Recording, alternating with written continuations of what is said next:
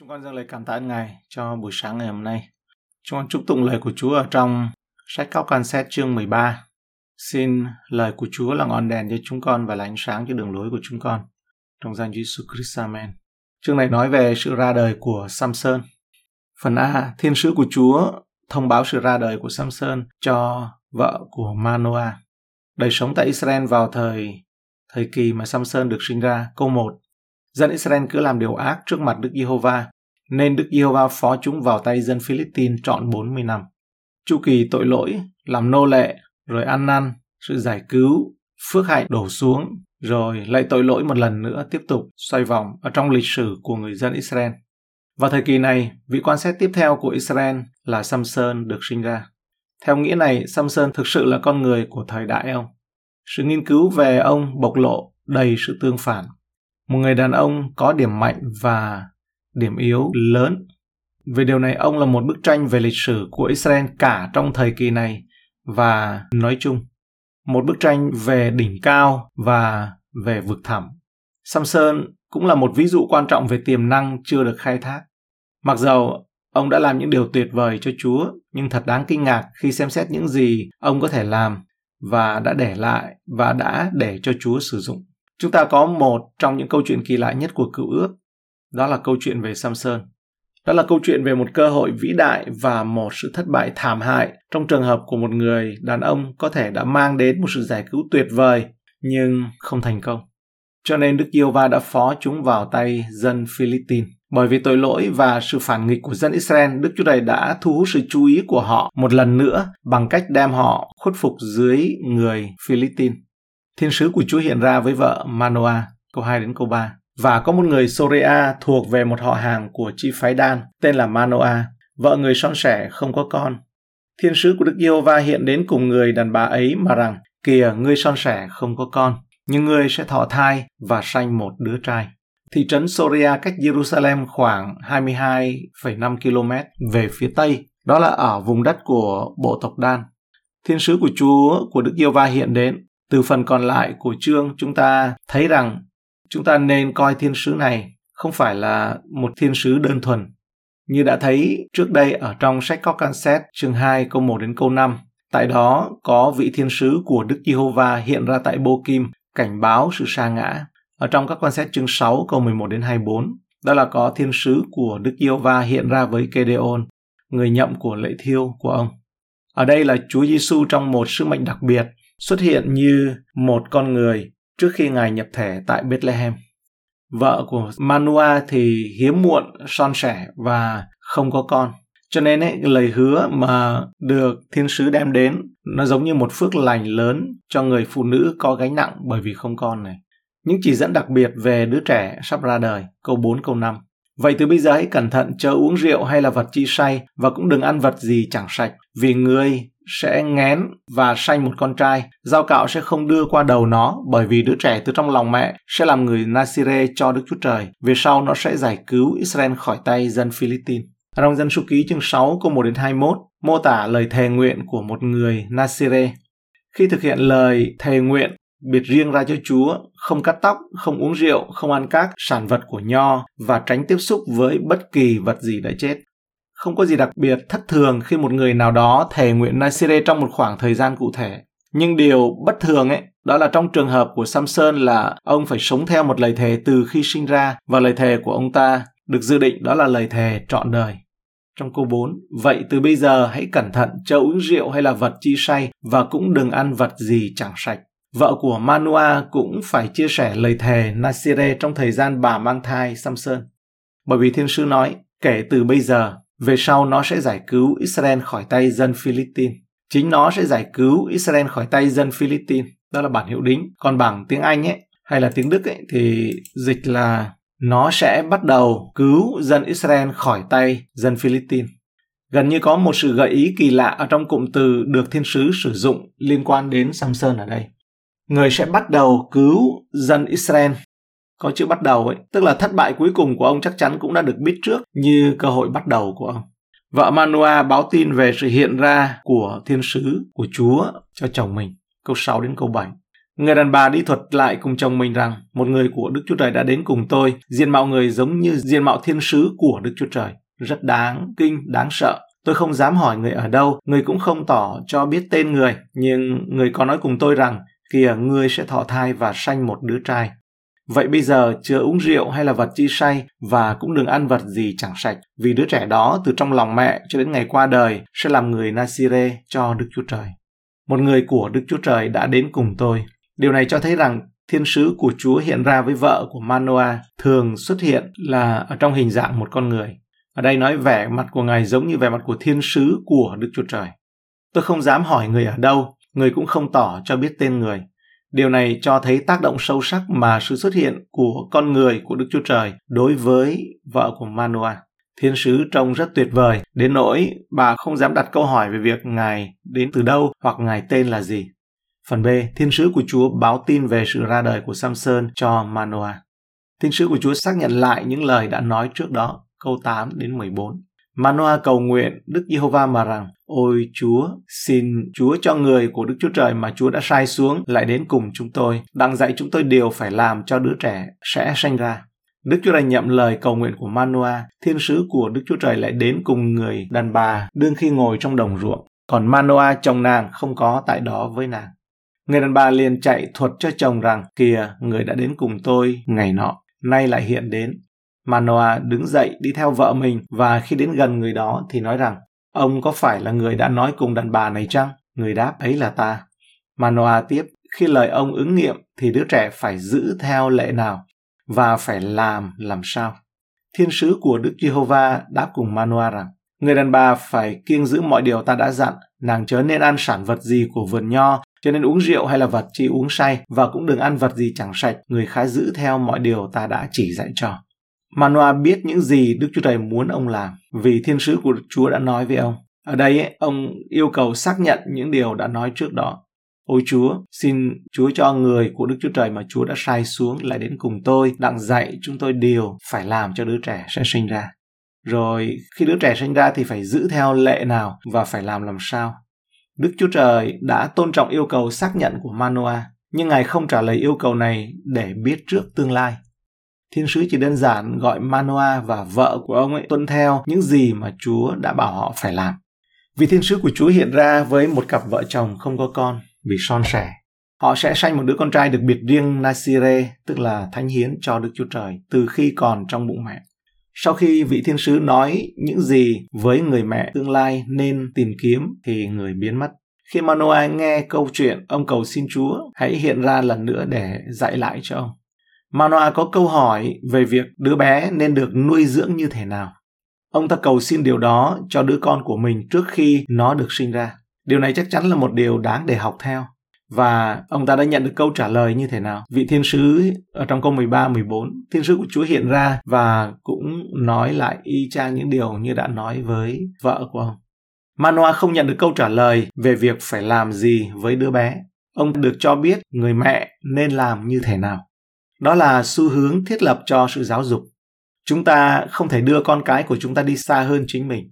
Tôi chỉ có thể đưa một người nào đó đến với một mức độ mà tôi đang đứng mà thôi. Nếu tôi ép đứa trẻ thì nó sẽ nhanh chóng trở thành một sự bắt ép. Cuộc sống của chúng ta, gương mẫu của chúng ta, tấm gương của chúng ta. Vâng, đó là những gì quan trọng. Có một phần sự thật ở trong câu nói vui rằng nuôi dạy không có nghĩa gì. Thực ra con cái chỉ bắt chước cha mẹ nó thôi. Manoa dâng bữa ăn cho thiên sứ của Chúa. Ngài chấp nhận một của lễ, câu 15 đến 18. Bây giờ Manoa thưa cùng thiên sứ của Đức Giê-hô-va rằng, xin cho phép chúng tôi cầm ông lại, đặng dọn dâng cho ông một con dê con. Thiên sứ của Đức Giê-hô-va đáp cùng Manoa rằng, dầu ngươi cầm ta lại, ta cũng chẳng ăn vật thực của ngươi, nhưng nếu muốn làm một của lễ thiêu, thì hãy dâng lên cho Đức Giê-hô-va. Và Manoa không rõ ấy là thiên sứ của Đức Giê-hô-va. Manoa lại thưa cùng thiên sứ của Đức Giê-hô-va rằng, danh ông là chi để chúng tôi tôn trọng ông khi lời ông phán được ứng nghiệm Thiên sứ của Đức Giê-hô-va đáp rằng, sao ngươi hỏi danh ta như vậy? Danh ta lấy làm diệu kỳ. Ta cũng chẳng ăn vật thực của ngươi, nhưng nếu muốn làm một của lễ thiêu, thì hãy dâng lên cho Đức Giê-hô-va. Tại đây thiên sứ của Chúa đã tỏ chính mình Ngài là Đức Chúa Trời, nghĩa là Ngài không cần dùng bữa, nhưng sẽ nhận của lễ dâng lên Chúa. Sao ngươi hỏi danh ta như vậy? Danh ta lấy làm diệu kỳ. Ở đây thiên sứ của Chúa cho thấy chính Ngài là Chúa Giêsu với danh xưng lạ lùng bởi vì trong Esai chương 9 câu 5 thì nói vì một con trẻ sanh cho chúng ta, tức là một con trai ban cho chúng ta, quyền cai trị sẽ nấy trên vai Ngài, Ngài sẽ được xưng là đấng lạ lùng, là đấng mưu luận, là Đức Chúa Trời quyền năng, là cha đời đời, là Chúa bình an. Thiên sứ của Chúa bày tỏ uy quyền của Ngài với Manoa và vợ ông. Câu 19 đến 21. Manoa bắt con dê con luôn với của lễ chay dâng lên cho Đức Giê-hô-va tại trên hòn đá. Thiên sứ bèn làm ra một việc lạ lùng, có Manoa và vợ người làm chứng kiến. Trong lúc ngọn lửa từ bàn thờ cất bay lên trên trời, thì thiên sứ của Đức Giê-hô-va cũng lên theo trong ngọn lửa của bàn thờ. Thấy vậy, Manoa té sấp mặt xuống đất, thiên sứ của Đức Giê-hô-va chẳng còn hiện đến cùng Manoa và vợ người nữa. Manoa nhận biết ấy là thiên sứ của Đức Giê-hô-va. Thiên sứ bèn làm ra một việc lạ lùng có Manoa và vợ người làm chứng kiến. Tin sứ của Chúa đã chứng minh rằng Ngài thật là lạ lùng bằng cách làm một điều kỳ diệu, tức là Người bay lên trong ngọn lửa của lễ thiêu khi dâng lên Thiên Chúa. Nhận xét đầu tiên nảy sinh từ câu chuyện của Manoa và vợ của ông đó là điều này. Thường là chúng ta cầu nguyện xin những phước lành nó sẽ khiến chúng ta run sợ khi chúng ta nhận được chúng. Thứ hai, sự hạ xuống về thuộc linh, một tâm linh nghèo khổ như trong Matthew chương 5 câu 3, phước cho người có tâm linh nghèo khổ thì rất thường xuyên là tiền thân của một số phước lành đáng chú ý. Khi chúng ta ở trong một mức độ tan vỡ và hạ xuống hết mức ấy, đau thương và thống hối thì đó là một sự báo hiệu của hướng có ánh sáng là Chúa Giêsu về phước lành của sự giải cứu của Ngài. Manoa nhận biết ấy là thiên sứ của Đức Giê-hô-va. Lần đầu tiên Manoa và vợ ông hiểu rằng người này không phải là người đơn thuần hay là sứ giả của Chúa. Họ nhận ra rằng họ đã nói chuyện với chính Đức Chúa Trời. Phản ứng của Manoa và vợ của ông câu 22 đến 23. Mana bèn nói cùng vợ rằng quả thật chúng ta sẽ chết vì đã thấy Đức Chúa Trời. Nhưng vợ đáp rằng nếu Đức Giê-hô-va muốn giết chúng ta, lẽ nào Ngài có nhậm của lễ thiêu và của lễ chay nơi tay ta?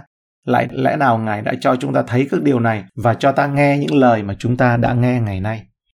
Manoa có lẽ biết những gì Đức Chúa Trời nói với môi xe trong suốt Egypto ký chương 33 câu 20. Ngài lại phán rằng, ngươi sẽ chẳng thấy được mặt ta vì không ai thấy mặt ta mà còn sống. Manoa sợ rằng vì họ được nhìn thấy Chúa, họ sẽ chết sớm. Nếu Đức Diêu Va muốn giết chúng ta, lẽ nào Ngài có nhậm của lễ thiêu? Đây là một phản ứng nhạy bén từ vợ của Manoa. Bà hiểu rằng Chúa sẽ không làm quá nhiều việc để bỏ rơi họ trong lúc này.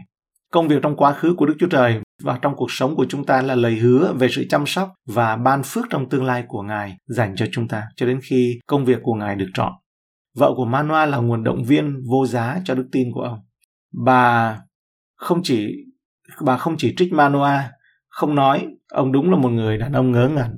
Ông phải là một người đàn ông ngốc nghếch thì mới phải sợ đến mức như vậy. Chúng ta không bao giờ có thể củng cố đức tin của ai đó bằng cách chỉ trích. Chúng ta phải làm như vợ của Manoa làm là khuyến khích người khác và xây dựng niềm tin của nhau. Nếu mà như vậy thì người sẽ không nhận của lễ thiêu. Cơ sở của đức tin của vợ Manoa là bà biết rằng Chúa đã chấp nhận của lễ thiêu của họ thì nguyên tắc tương tự cũng áp dụng cho người tin Chúa ngày nay. Nếu Chúa muốn làm những sự giữ cho bạn thì Ngài sẽ không bao giờ chấp nhận một của lễ của bạn. Và của lễ đó thì Ngài sẽ không bao giờ chấp nhận một của lễ cho bạn. Và chúng ta biết đấy, cái của lễ đây ấy, là một của lễ mà khi chúng ta bởi đức tin mà chúng ta đón nhận đó chính là Chúa Giêsu Christ cho chúng ta. Hỡi anh em, nếu Chúa muốn tiêu diệt chúng ta thì đã không tha tội cho chúng ta ở trong Chúa Giêsu Christ. Samson được sinh ra và Đức Thánh Linh ngự trên người Câu 24-25, người đàn bà này sanh một con trai đặt tên là Samson vì đứa trẻ lớn lên và Đức Yêu Va ban phước cho. Thần của Đức Yêu Va khởi cảm động người tại trong dinh đan giữa khoảng Sorea và Etaon. Vì vậy người phụ nữ sinh một đứa con trai, lời hứa từ Thiên Chúa, của, từ Thiên sứ của Đức Chúa Trời đã được thực hiện và được trợ, chứng minh là đúng. Đức Yêu Va ban phước cho Samson, thần của Đức Yêu Va khởi cảm động người.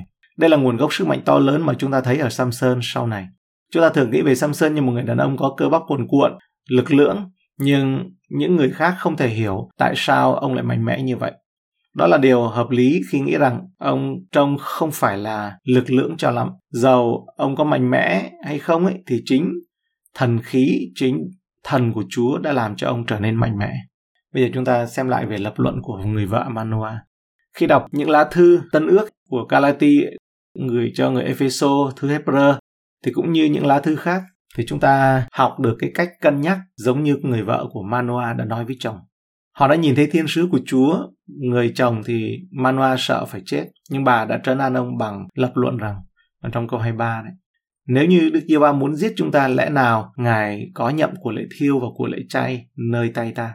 Lẽ nào Ngài đã làm cho chúng ta thấy điều này và cho ta nghe những lời mà chúng ta đã nghe ngày nay? Thật là một lập luận hết sức đơn sơ, đẹp đẽ và thuyết phục.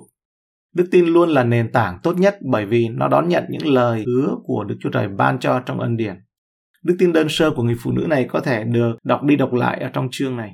Manoa là một người đàn ông tin kính và hiền lành, cầu nguyện nhiều, nhưng chúng ta nên áp dụng lập luận đơn sơ của người vợ khi chúng ta đọc các thư tín được đề cập ở trên và chúng ta không biết tên mẹ của Samson. Ở đó chúng ta đọc về những bí mật tuyệt vời mà Đức Chúa Trời đã tiết lộ cho chúng ta. Làm thế nào mà Ngài đã đưa chúng ta vào mối quan hệ mật thiết và tin cậy Ngài được? Và Ngài tìm kiếm chúng ta như những người đến trước sự hiện diện của Ngài với tư cách là những người thờ phượng bằng của lễ thiêu và bằng sự tôn vinh. Những sự kiện này nói lên bằng chứng rằng Ngài đã đoán xét chúng ta ở trong Chúa Giêsu Christ. Nên trong Chúa Giêsu Christ chúng ta đã được tha thứ. Nếu Ngài không chấp nhận và không tha thứ cho chúng ta trước, ấy, chúng ta đã không ở vị trí của những người ở gần Ngài như trong Ephesos chương 2 câu 13. Nhưng trong Đức Chúa Giêsu Christ, anh em là kẻ ngày trước cách xa, hiện nay đã nhờ huyết đấng Christ mà được gần rồi. Hoặc những người được thờ phượng Ngài, chính Đức Chúa Trời đã nói rất nhiều theo cách này về sự chấp nhận và sự tha thứ ở trong các thư tín. Lời Kinh Thánh bày tỏ không phải để giết chúng ta, mà để chúng ta học theo Chúa Giêsu Christ và được sống. Như trong Roma chương 8 câu 1 đến câu 2. Cho nên hiện nay chẳng còn có sự đoán phạt nào cho những kẻ ở trong Đức Chúa Giêsu Christ, bởi vì luật pháp của Thánh Linh sự sống đã nhờ Đức Chúa Giêsu Christ buông tha tôi khỏi luật pháp của sự tội và sự chết. Và trong câu 34, 35 tiếp tục. Ai sẽ lên án họ ư? Đức Chúa Giêsu Christ là đấng đã chết và cũng đã sống lại nữa. Ngài đang ngự bên hữu Đức Chúa Trời cầu nguyện thế cho chúng ta. Ai sẽ phân rẽ chúng ta khỏi sự yêu thương của Đấng Christ? Có phải hoạn nạn, khốn cùng, bắt bớ, đói khát, trần truồng, nguy hiểm hay là gươm giáo chẳng Chúng ta tạ ơn Chúa cho những lời này. Cảm ơn Chúa cho bài học này này. Nếu đẹp với Chúa ngày mai chúng ta có thể đi tiếp ở trong cái chương này. Chúng con dâng lời cảm ơn Ngài cho bài học về Samson này, đức tin đơn sơ của mẹ của Samson.